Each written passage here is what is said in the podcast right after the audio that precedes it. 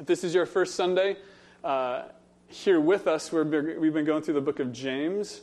Um, James is the brother of Jesus. And James spent his whole life with Jesus not liking him. Jesus was James's older brother. And throughout their relationship, the glimpses that we get into it from the Gospels are um, James making fun of Jesus, James disbelieving Jesus, and then after Jesus died and rose from the dead and called James Jesus, right, to his brother, his brother who had made fun of him and not believed in him, Jesus says, and bring James. I want to see James. He revealed himself to James. And so James became a believer. And, and beyond just believing in Jesus, he became the leader of the church of Jerusalem which was like the mothership of the church. And people went out into the whole world preaching the message of Jesus. And, and to get an idea of what that would look like, um, have you ever felt here, even in Bremerton, like if you leave this space where if I say the name of Jesus, all of you guys are like, oh yeah, that's what we're here for. But if you left this church and even went, like, say, into the shipyard or just downtown, that if you said the name of Jesus out loud, the majority of people around you would be like, what? Right? yeah, amen. So that is what it was like, but more extreme back then. So they were going out into the whole world telling people the story of God. People who were completely unaware of it. That there was a God who created the world and everything in it. A God who chose a people for himself of the whole world he made a promise to. He made a promise that, that through them, through Abraham, and then, and then Isaac, and then Jacob, and through Israel, all the nations of the earth would be blessed. And yet they disbelieved. They walked away from God. But God was faithful to his promise, and he came himself in the person of Jesus. And these are people who had never heard that message before. And so when they heard, they're like, God what? But God, by His Spirit, convicted them. And people were coming to know Jesus throughout the whole world. Isn't this, this is incredible. This is one of the most inspiring stories because literally everywhere they went, no one knew what they were talking about. But when they heard it, they knew it was true. And so they became Christians. But as they became Christians and it became something that was fringe, not cool, some like, oh, you're a Christian, let's kill him. It went from that to gaining popularity. What happened was uh, people in the church, rather than desiring to speak about Jesus because they loved him with just a pure affection, wanting to give up everything just to speak about Jesus, know Jesus, and love Jesus, what happened was people started wanting to talk about him for popularity's sake or for their own gain. And that's what James, in the book of James, where we are, is talking about. So, if you got your Bibles, back in Sunday school, they would do sword checks. Like, sword check, and you'd be like, um, don't worry, I won't do that. In James 3, verses 1 through 12, he's talking about the way we use our words but he starts out not talking about words themselves, but he addresses the leaders in the church. So we're just going to read the first two verses here in James 3. It says, Not many of you should be teachers, my fellow believers, because you know that we who teach will be judged more strictly. We all stumble in many ways. Anyone who is never at fault in what they say is perfect, able to keep their whole body in check. So, James is addressing a people here who, a lot of people are desiring to move into the position where they, they stand up front and they talk. And he says, Not many of you should be in that position. Why? Well, literally, what he's saying is because there is a special place in hell for you who are teachers and you who lead people astray. And that's a strong word. But it's a word that's needed to be heard by these people who have got totally, they think that leadership is a means of attention, a means of personal gain. And that is not what leadership is about. The word here, it's interesting. So in James 1, when it talks about teachers, the word literally in the Greek is master. And it's when people would come up to Jesus, this, is, this word is most often used in describing Jesus in the New Testament. So when people would come up to Jesus and they'd say, Master, is it okay to heal on the Sabbath? Or, Master, what is, what is it that God tells us is most important to do? What is the great commandment? This is how they would address Jesus because they saw him as one who was they could come to to teach not just in words but in an entire life what it means to follow God. So he says, Not many of you should be in that place because you will gain stricter judgment. To give you a taste of this, um, in Matthew 23, Jesus takes on uh, the spiritual leaders of the time. They're called Pharisees, kind of like the pastors of their day. And, um, and Jesus comes down on them hard. Um, I've, I've talked with a couple of friends about this, this kind of funny um, church billboard I saw recently, which it said, Have you met the gentle and kind carpenter? And I was like, I want that guy to work in my house. Right? Like, we have this picture of Jesus who is. So the, the joke for, for me, I'll just explain it to you. The joke for, for me was people who don't know the Bible but are going by that church don't know that Jesus was a carpenter. Right? But this is often how we speak. And so the, the ch- church, a week later, it said, Have you read God's love letter to you recently? And so we have these assumptions about Jesus or even about the Bible, but then we read them and you're like, Well, Jesus took some people to task. He wasn't always gentle and kind. And he reserved that challenging word to people who were leaders in the church. And that's what you see in Matthew 23. You don't want to be on the receiving end of this. Matthew 23, 13, it says, Woe to you, teachers of the law, or masters of the law. Same word here. And Pharisees, you hypocrites, you shut the door of the kingdom of heaven in people's faces. You yourselves do not enter, nor will you let those enter who are trying. Woe to you, teachers of the law and Pharisees, you hypocrites! You travel over land and sea to win a single convert, and when you have succeeded, you make them twice as much a child of hell as you are. Ouch! Right? That's like WWF style. Like he's going at it with these leaders. That if you heard that, you would say, Jesus, don't be so harsh. But Jesus knew what? That these people who were, who, people interested, not just interest, but awakened in their desire to know God, would come to them to hear about Him. That's all they wanted to know. And they knew that if, if those people came to the Pharisees, they would get a polluted gospel. They would get a polluted idea of who God is. And he said, that is the worst sin. Guys, this is so serious.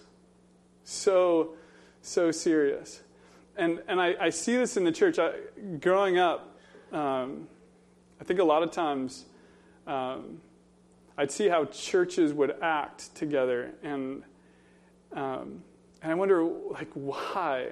Why does that church seem to be so asleep, or why does this church seem to be so distracted? And the, you guys want to know the truth is because their pastors were asleep and their pastors were distracted. I think there's a lot of people in churches who are coming hungering to know God.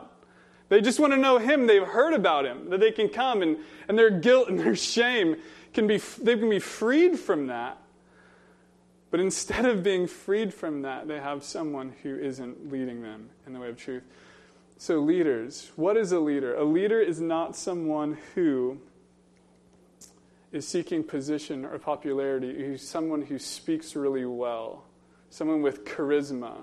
It's not the person who has the most people following them, but it's the person who, humble sincerity, speaks biblical truth.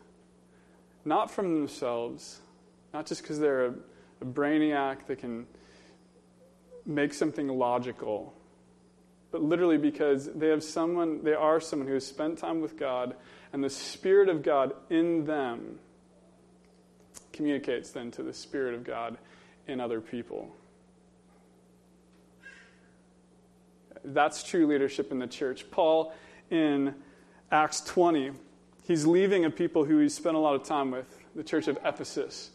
And he says, Remember how for three years, three years, I spent night and day with you in tears speaking to you about Jesus. Where, where are those leaders in the church? That's what we want. That's what you should pray for. That's what you as a church should pray for, your leadership should be. Um, I was talking with my dad um, after first service, and he said I looked a little nervous. I think first service, and I think that's because I'm preaching on this. right? That's hard because I am not perfect. And that's where James ends. He says, We, James including himself, we will be judged more strictly. We all stumble in many ways. Anyone who is never at fault in what they say is perfect, able to keep their whole body in check. And the truth is, neither am I. And so I covet your prayers.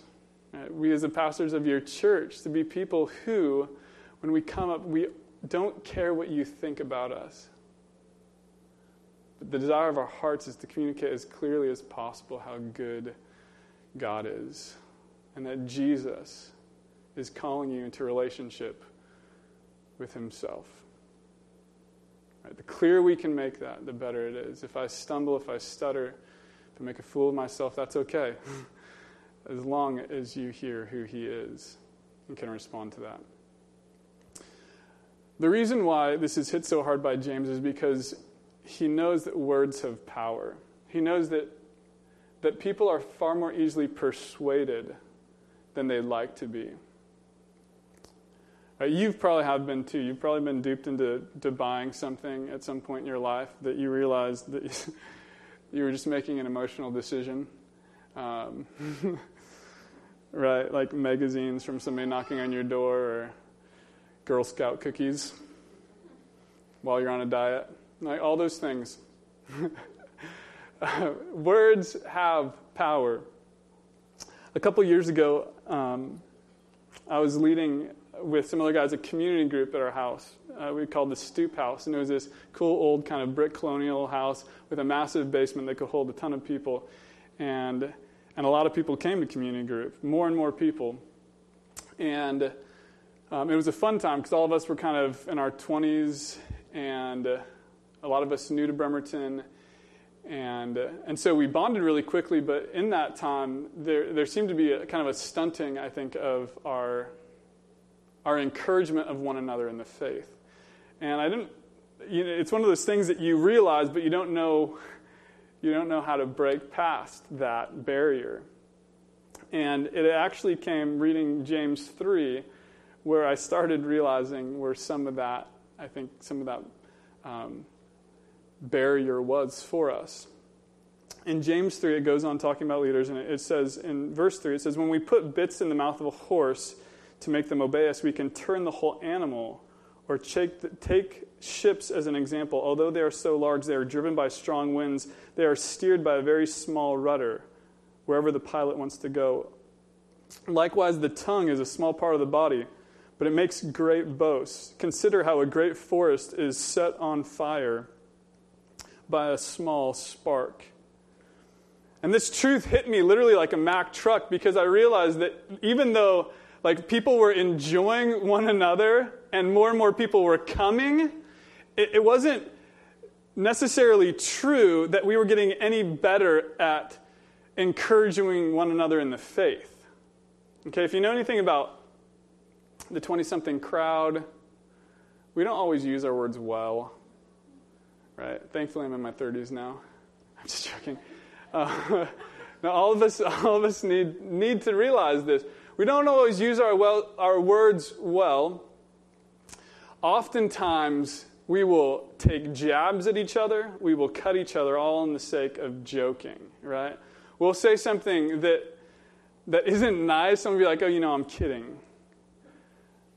And so, what we started talking about here in James, it says the tongue is like a rudder, that even though the ship is massive, it, will, it can steer, that little rudder will steer the whole thing in one direction. And so, as groups, we started talking about what does it look like to be a people who recognize the scary, awesome power of speaking. The scary, awesome power of speaking, because the Bible is full of how speech, words, have immense power. Think about this. In the beginning, God created the heavens and the earth and everything in them. How did He do that? It says, and God said, Let there be light. And God said, Let there be division of the night and the day. And God spoke and said, right? It says in John 1 1, talking about Jesus, says, And the Word became flesh and dwelt among us. And we have seen his glory, the glory of the one and only. We know that words have incredible power. But, but for some reason, we became so dead to that. We didn't recognize that. And in our lives, we didn't realize that when we speak, what we are communicating literally is from the spirit that is in us to the spirit that is in other people. So the question really is what spirit is in you? Because what you say reveals that. In Matthew 12, it says, From the mouth comes what is in the heart. So, so what you say literally is revealing what's in you, and you are giving that to the Spirit in other people. In Colossians 3, it says this It says, Let the peace of Christ rule in your hearts, since as members of one body you are called to peace.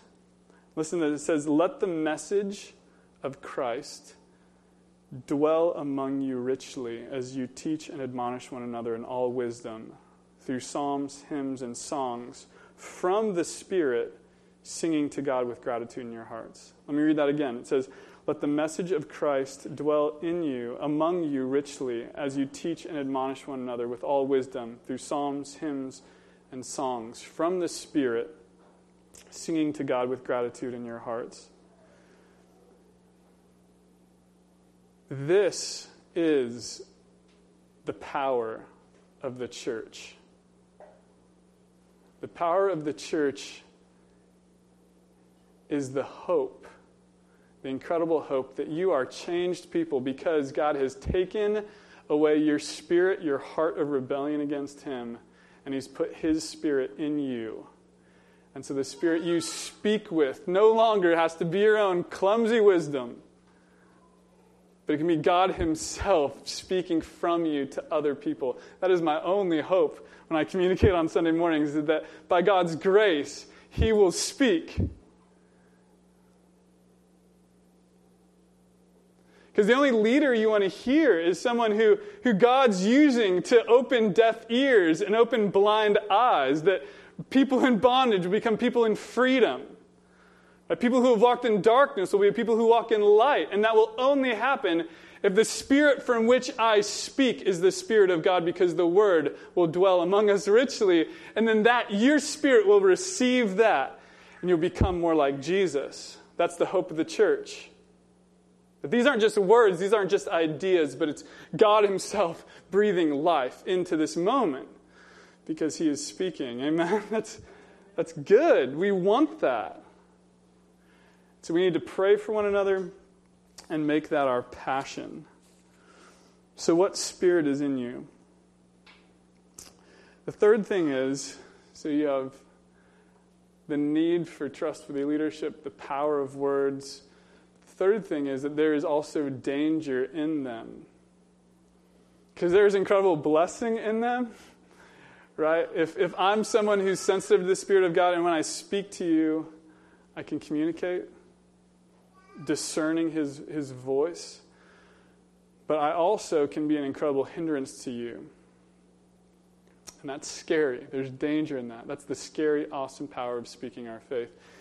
In James 3, it says, The tongue also is a fire, a world of evil among the parts of the body. It, it corrupts the whole body, it sets the whole course of one's life on fire, and is itself set on fire by hell. In verse 8, it says, It is a restless evil full of deadly poison. And I think you've probably seen that in your life. How, how your voice, it can be full of life. You can see someone who you've known brighten up because you spoke a message of love to them. But you've probably also seen how your words can be poison and kill. Um, over the, the past couple years, I've had the honor of uh, speaking at the Juvenile Detention Center. And I love going there because you have kids like full attention. like if, if they're on the outs and you try talking to them, like, I'm not cool enough, you know. But you're the entertainment if you're on the inside. So you know, they're on their orange jumpsuits and they gather around, and I always say, circle the wagons, and we all make our tables all together, and we're like sitting there. And something that, that every time I've been last year, um, Daryl and some of the Street Hope team gets to go now. Um, but when I would teach, every time I would, I would use this example, and I would say, watch your thoughts because they become your words Watch your words because they become your actions. Watch your actions because they become your habits. Watch your habits because they become your character. And watch your character because it becomes your destiny. Okay? I'm going to say this again. Your thoughts become your words, your words become your actions, your actions become your habits, your habits, your character, and your character, your destiny. And every time I've said that, and there's times I've been able to speak with them and their parents. And oftentimes when I speak with their parents, is what they do afterwards, and I present like a PowerPoint. They always come up and they're like, hey, can we like take a picture of that? Because it's true. And this is how I describe it to the kids. I say, you, so you will probably hear what we're talking about, and you'll see the consequences of your actions so far, and you'll think, I never want to be here again. The food's horrible. I don't like orange. I never want to come back to juvie again. And so you're going to go out and you're going to think, I'm going to, I'm going to do what's right. And, they go, and because of that decision, you're going to be incredibly lonely. That's the reality of it. Oftentimes, too, when you decide to follow Jesus and you aren't surrounded by a church, it can also be incredibly lonely. Why? Because the people you've surrounded yourself by in the past don't support that decision, right? The people you surround yourself by in the past have all typically probably drawn you back to those behaviors that got you in trouble in the first place. But I said, but you'll be out, and so for like two days, you'll be cool, and then a buddy's going to call you. And you're going to start reminiscing about what happened in the past. Oh, wasn't that a lot of fun when we went and we jacked that car? Or remember when we, right? And you're going to start glorifying those times. Then we got wasted and we were, right? And that, and so all of a sudden, it's, it's working itself out in your thoughts. And then your buddy's going to be like, dude, if you're bored, just come over and let's hang out. Danger, right? you're going to move from that into actions. The actions will be habits. And you're going to be like, why do I keep doing this over and over and over again? And watch that because it will become your character. It will become the way people label you. And you'll be like, I'm not that. But the fact is, it's become your character and your greatest desire. And that's a scary place to be because it will become your destiny. And that's exactly what it's talking about here in James, where it says, it, it, it corrupts the whole body and sets the whole course of one's life on fire and is itself set on fire by hell. Because the mouth speaks what the heart is full of. The mouth speaks what the heart is full of.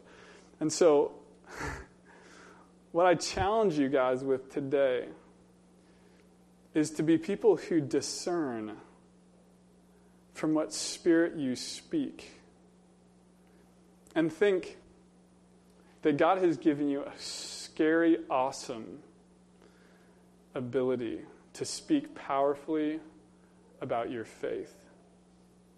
A scary, awesome ability. Because there's those moments you've shared, I know, especially you who have been in the church for a while. There's those moments where you, you get to sit with somebody and, and you're talking about Jesus, with them and, and they are receiving it and they're speaking back to you. And you get to the end of that time and you realize you were listening to God, not even one another. And that's like the most beautiful. That's what I want. My whole life, that's all I want. I want, I want to hear the Spirit of God speak from other people to me and me to get myself enough out of the way that the Spirit of God in me can speak to you and somehow be a great blessing on your life and encourage you and help you mature in faith. Because I've stopped just trying to impress you. But I want, I want that God would be greater and me to be less, even in my own life.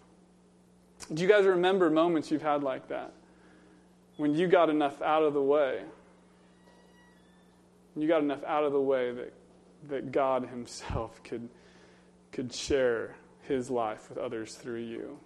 And, and those are just living moments. Those are the moments we know we're alive. I think the opposite is also true. I think if we're people who have never spoken our faith faithfully, we will also wonder what spirit is in us. Because God has given Himself to you, not just for yourself alone, and it can be a very personal experience, but not just to be held within you, but that you can experience His presence and then welcome people into the family also the family of God. And then you can share that intimacy together, and that, that is what the Christian life is like. So, applying these things, the first thing is this I challenge you guys to protect your ears. To protect your ears against leadership that will just try to impress you, or leadership that doesn't preach from the Bible, that just impresses you because it's, they're fun or popular. Right? Protect your ears and learn to discern spiritual truth. Be a person of the word. Um, the second is this be a person who watches what you say. And watches what you say because it reveals the spirit you're living from. If you find yourself joking crudely, or putting people down, or being unkind, you can discern really quickly the, the fruit of the Spirit is love and joy and patience and kindness. And that's not the Spirit from which I'm living. And to humbly come to God and, and beg Him to put in you His Spirit that you can speak from. Third thing is this to see where you're going. Right? When you look ahead, what do you see yourself as? Do you see yourself as someone who invests in the maturity of faith of those around you? who is learning to speak from the Spirit of God within you to the Spirit of God in other people? Or are you just content with not speaking at all? Guys, there's nothing that, that makes you feel alive in the Spirit as much as when you can see Him using you to show Himself to other people. It's an absolutely beautiful thing.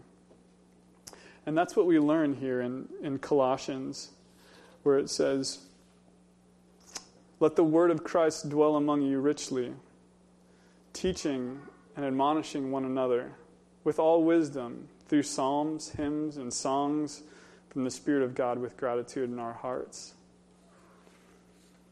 So be those people. Let us be a church that is that, that people come. Why? well, because the Spirit of God is alive here, communicating Himself and that we are learning just to love it and say yes to it and sing with all our hearts, go and speak to one another. Um, that, that is the dream for the Refuge Church. That, that teaching doesn't even just happen from up here, but literally, as the word of Christ dwells among us richly, you guys are just sharing that. And that's the joy we have. Um, I'll end by just saying this. Um, if, if God has spoken to you this morning and you you want to be that person who speaks faithfully, what you will find is that you feel like an infant learning to speak again. You're not going to leave here and be like, oh, I've known Jesus for 20 years or five or however long. Like, sweet, I'm going to be awesome at this. You're going to go and you're going to be like, Ugh. it's going to be learning again because you'll realize that what you're saying, you want to be God Himself communicating through you. And it's going to be learning to do that. But be courageous and persevere in that, and you'll be, it's, I don't think, you'll, you'll be an incredible joy to those around you. Um, so let's be that kind of church. Um, I'm just going to end praying for us and, and praying. In Psalm 19, it says, um, Oh God, may the words of my mouth and the meditations of my heart be pleasing in your sight, O Lord, my rock and my redeemer. And so let's pray and, and pray that each together um, as we close here and worship Him. Oh God, as we hear a time, uh, during a time like this, words that are so clear of all that you have offered us, to not just be people who live by our best ideas but people who learn to discern your spirit speaking in us. Learn to be quiet before you and hear you. God, it's humbling. It is so humbling. So, God, we pray by your grace, the, the words of our mouths, the language of our hearts, the meditations of our minds will be pleasing to you. And let's just be a people, let us be a people that just have crazy amounts of joy because we learn to share you with one another. God, we love you. We pray these things in the mighty name of Jesus. Amen.